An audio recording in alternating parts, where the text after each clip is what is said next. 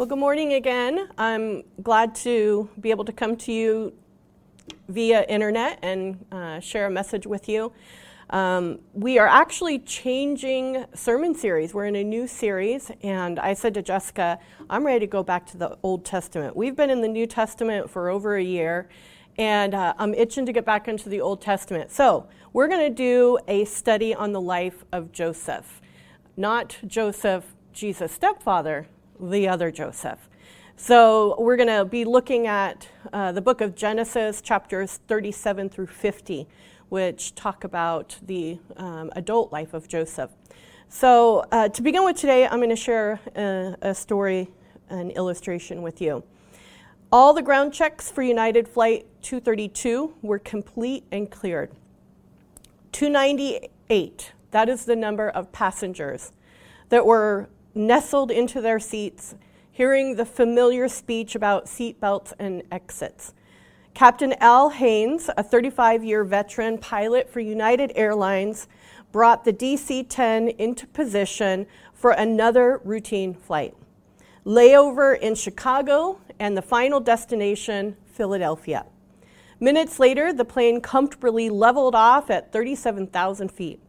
The flight attendants were already servicing the passengers, most of whom were reading, working, some even napping. From all appearances, everything looked normal, predictable, stable. But at exactly one hour and seven minutes after takeoff, to quote many of the surviv- survivors, all hell broke loose. The number two engine, mounted high on the tail, suddenly made a resounding boom. The flight panel immediately showed that the engine had failed, its hydraulic system ceasing to function that normally would concern the captain but not alarm him because every DC 10 is equipped with three independent hydraulic systems so that a failure of one would not necessarily disable the plane. Truth be told, over the entire plane, there existed only one small vulnerable spot to these three independent hydraulic systems a four foot square space located toward the tail section where all three hydraulic systems converged. The odds of anything going wrong in that small target area were calculated at a billion to one. It had simply never happened. But on July 19, 1989, the odds were against those who were aboard Flight 232. At 3:09 p.m., the pilot and crew experienced total hydraulic failure. Ailerons, rudders, flaps, elevators no longer functioned. Controlling the plane became a living nightmare.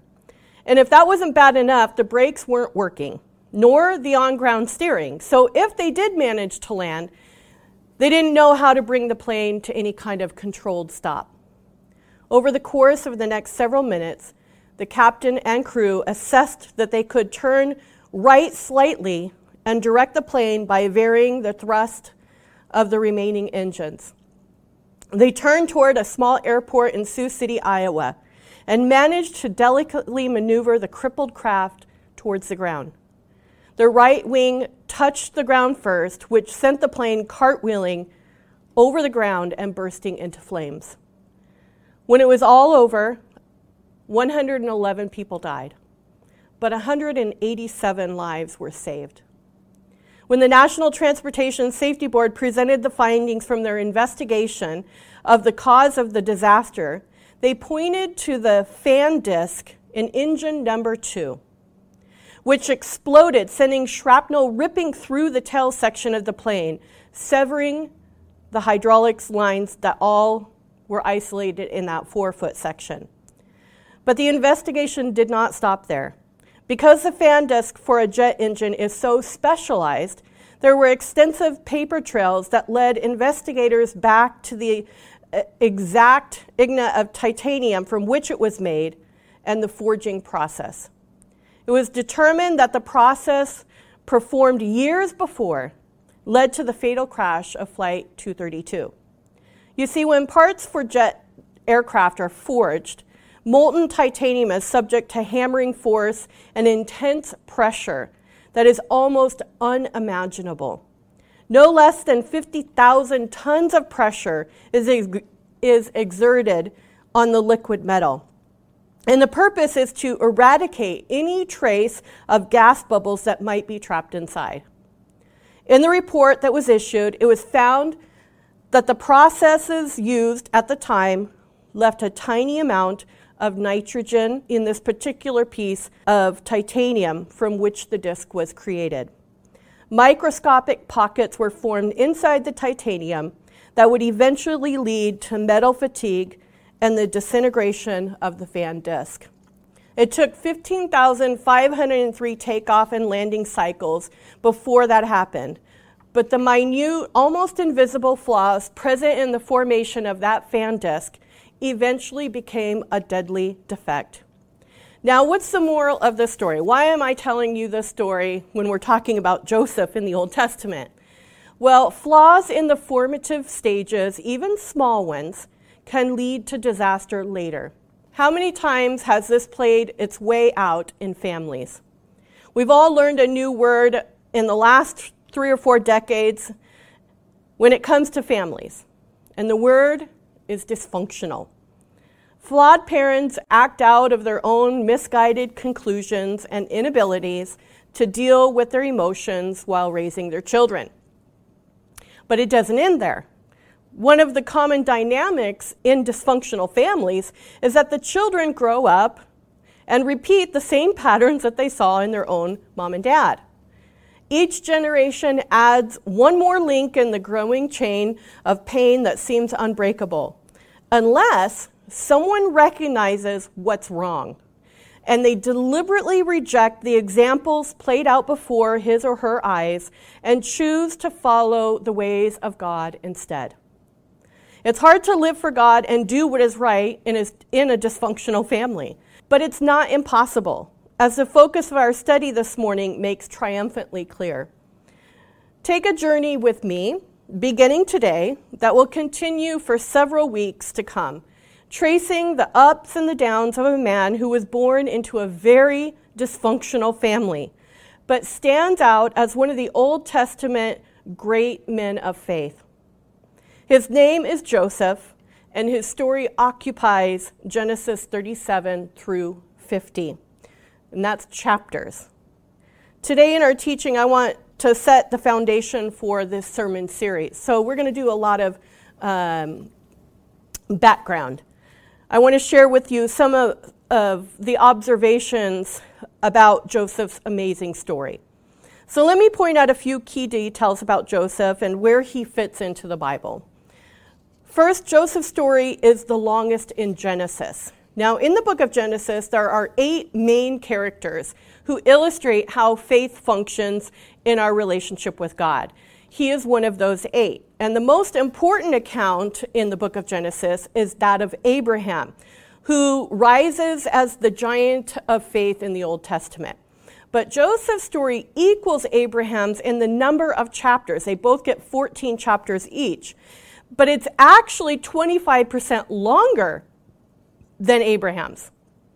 So it's obvious that the Holy Spirit doesn't want us to miss the message that the life of Joseph has for each one of us. The second thing that I want to point out is that the life of Joseph is the greatest and clearest picture of Jesus Christ in the Old Testament. So, across the centuries, theologians have noted the parallels between Joseph and Jesus. Both were innocent, both were chosen and beloved by their father, both forgave those who sought their ruin. And in the lives of both Joseph and Christ, it was the wicked plot of those who should have been the most likely to accept them that ultimately led to the salvation of all who would come. There's something remarkable about this man who was faithful in the small things and saw God make him ruler over many things. We're actually going to learn a lot about our Lord as we study the life of Joseph because of those parallels. The third thing I want you to know is that Joseph experienced the powerful truth of Romans 8:28. It's a picture of the providence of God, working in all things for the good of those who love him and are called according to his purpose. So, what we'll see as we walk through the details of his life is how God used the small things that, uh, those things that were on the surface, those things that looked insignificant, he used those to order circumstances in a way that Joseph would be raised up to a position of power that would allow him to save millions of people from starvation. What looked like simple circumstances were taken by God and used to turn the tables over and over and over again. Joseph, Joseph's colorful coat played a role in what happened. So did the passing slave traders. There was the happenstance of being bought by Potiphar, the captain of the guard in Egypt, and the wild coincidence of sharing a cell with the cupbearer and baker of the king of Egypt, one of whom uh, becomes the means by which Joseph eventually gets an audi- audience before the king. All these things were happening in his life for good. When things are happening in our life, good or bad, we seldom realize that a series of effects are being created by God. And as we study the life of Joseph, we'll become more aware of how God is often at work when we're least aware of it. Number four, Joseph shows us faithfulness to God no matter what.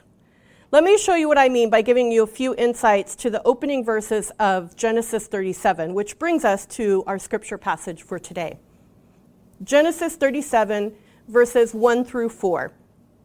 And this is what it says Jacob lived in the land where his father had stayed, the land of Canaan. This is the account of Jacob's family line. Joseph, a young man of 17, was tending the flocks with his brothers, the sons of Bilhah and the sons of Zilpah, his father's wives, and he brought their father a bad report about them.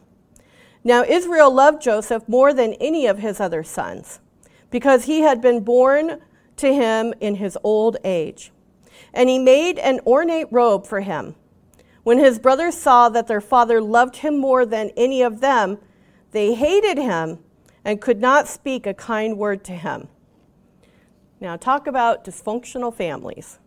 The Bible cuts to the chase immediately by depicting the tension in this dysfunctional home. But as it usually is in dysfunctional families, this little picture here is just the tip of the iceberg. Joseph's family was so unbelievable that it was made if it was made into a soap opera, no one would watch because it would be too unbelievable. He had three stepmothers, 10 stepbrothers, one real brother, and a stepsister, all living in the same home with him.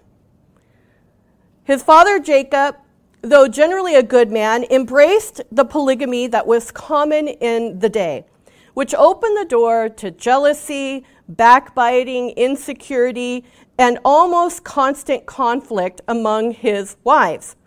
Now, Jacob was also a passive parent whose lack of involvement and leadership brought incredible pain and confusion to his family. Joseph's brothers took turns being brutal conniving, and openly immoral. Sounds like something Jerry Springer would want on his show. Growing up in Jacob's family was definitely no picnic. But amid the infighting and blatant sin, the bad examples and emotional manipulation, there were some spiritual lessons that st- struck the heart of this seeking young Joseph. And it profoundly shaped his life for the future. So let's take a, few, a look at a few of those spiritual lessons that happened throughout Joseph's young life that really shaped him into the man that he became. So let's look at some of those childhood lessons. First spiritual lesson God makes himself known to the humble who hunger after him. That's what Joseph learned. In Genesis chapter 32, we read about the time when Jacob, Joseph's father, hastily divides his family and flocks and sends them on ahead of him while he stayed back to face the sins of his past. Reports were told that uh, the long, angry Esau, Jacob's brother, was bearing down on his location with 400 soldiers. So the next morning, Joseph saw his father come limping into camp to lead his family to meet up with Esau. And he heard of how his father had wrestled with the angel of the Lord all night, and how when he finally submitted to God, he was blessed and got a new name from the Lord himself. Joseph's father had been touched by the Lord himself and was changed for the remainder of his life. So Joseph understood the lesson fleshed out in his own father's experience that God is real.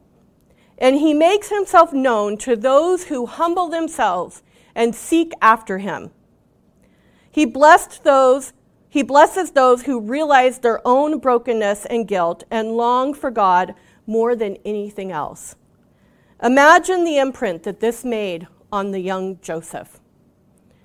Another spiritual lesson he learned in his youth was that God is at work around you all the time. Genesis 35 tells of another spiritual lesson when Joseph was 13 years old. His father took the whole family to Bethel, where he pointed to the very spot where he had his first personal encounter with God. Years before, running for his life again, Jacob lay down and slept on the ground, where he began to dream about a great ladder which came down from heaven and touched earth with angels ascending and descending.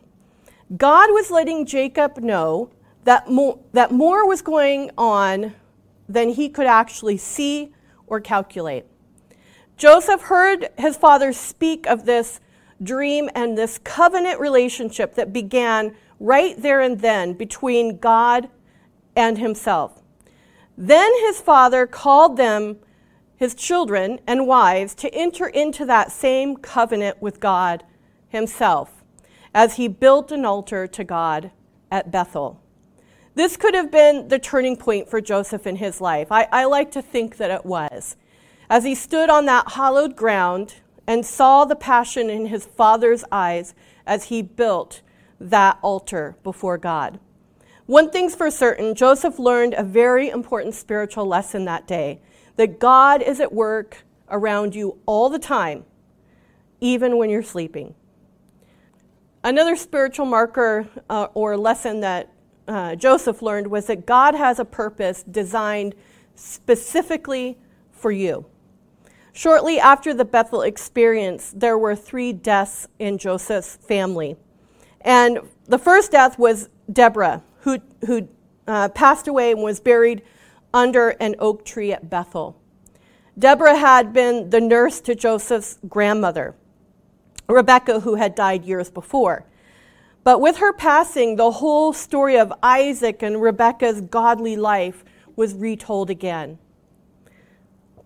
The second person Joseph lost was his own mother, Rachel. Rachel died giving birth to Benjamin. This loss brought home, to the, brought home the uncertainty of life and the importance of making the most of it. The third blow to the family came shortly after this when Isaac, Joseph's grandpa, died and was buried where Abraham, Sarah, and Rebekah had been buried. Again, the unique role Isaac played in God's purpose was brought up as they talked about the faithfulness of his life. Through, though Joseph was um, in a dysfunctional family, uh, and there was a mess going on at all times, the legacy of those who had gone before him was unmistakable. Joseph stood in the long shadow of many godly people. Now, I'm sure Joseph wondered what God might have prepared for him as he chose to follow in the footsteps of those faithful servants of God. So, these spiritual markers, combined with the lessons that Joseph picked up in his early years helped him break the cycle of dysfunction, and he became one of the great heroes of our faith. So, the question today is how can we, like Joseph, break the cycle of dysfunction in our lives, and become heroes of the faith? How can we prevent repeating the same mistakes that we saw happen in our own formative years? Now, in order to answer today's question, I want to look at a few suggestions from Joseph's examples. So, how do we overcome difficulties? First, we acknowledge God's sovereignty. As we study the life of Joseph, we'll see that he believed in one simple truth God is always in control. And as we study his life, that is going to be a prominent message that we receive. God is in control. Joseph understood that every circumstance in his life happened by either the initiation or the permission of a loving God. Decades later, at the end of his life, Joseph acknowledged this conviction to his brothers when he said, You meant it all for evil against me, but God meant it for good. He believed that God was for him, not against him, and that conviction kept him going when nothing else made sense. Another way we can overcome difficulty is by choosing responsibility. Viktor Frankl, who, who was humiliated and tortured and dehumanized in a Nazi prison camp, made this discovery when he said, The last of all great human freedoms is to choose one's response to any given set of circumstances. The easier, more popular route is to use your circumstances as an excuse for personal sin, dysfunctional patterns, and foolish behavior. Awful things have been done to some of us, and the consequences have been hard. And I'm not belittling anything that anyone has gone through. I'm simply saying that the phrase, you don't know what I've been through, has become the launching pad for all kinds of ungodly behavior. Joseph didn't let himself be a victim. And if anyone should have been claiming the victim card, it's Joseph. But he chose to break the cycle. He took responsibility for a new way of life. A third thing that we can do to overcome difficulties is take a long look. This is especially important for parents to remember. The course of our actions that we choose today may affect our children and our grandchildren and even our great grandchildren way down the line. Jacob's mistake had tragic long term effects on his family that played themselves out in Joseph's life. But Joseph chose to take the long look. Another thing that we can do is look for spiritual lessons. This is something that Joseph was great at. God is always up to more than we can see, but he leaves clues all along the way to help us out. And finally, we need to remember that there is no growth without struggle. God uses every trial to purify and strengthen our character. Just as the metal used for precious parts on aircrafts that goes eh, under tremendous pressure and heat to, to purify and strengthen it, we too, as Christians, will be subject to the purifying pressure and strengthening heat of trials. I want to close with 1 Peter 4 12 and 13, which says, Beloved, do not be surprised at the fiery trial when it comes upon you to test you, as though something strange were happening to you. But rejoice insofar as you share Christ's suffering, that you may also rejoice and be glad when his glory is revealed. I'm really excited about this series and all that we're going to learn from the life of Joseph. And I can't wait to be back with you all next week as we look at a dream that Joseph had that made his brothers hate him even more. So come back next week and we'll talk about that dream. We love you and we miss you. We're happy to be in California, but uh, we look forward to being back with you next week. So may the peace of the Lord be with you. Love one another. Be good.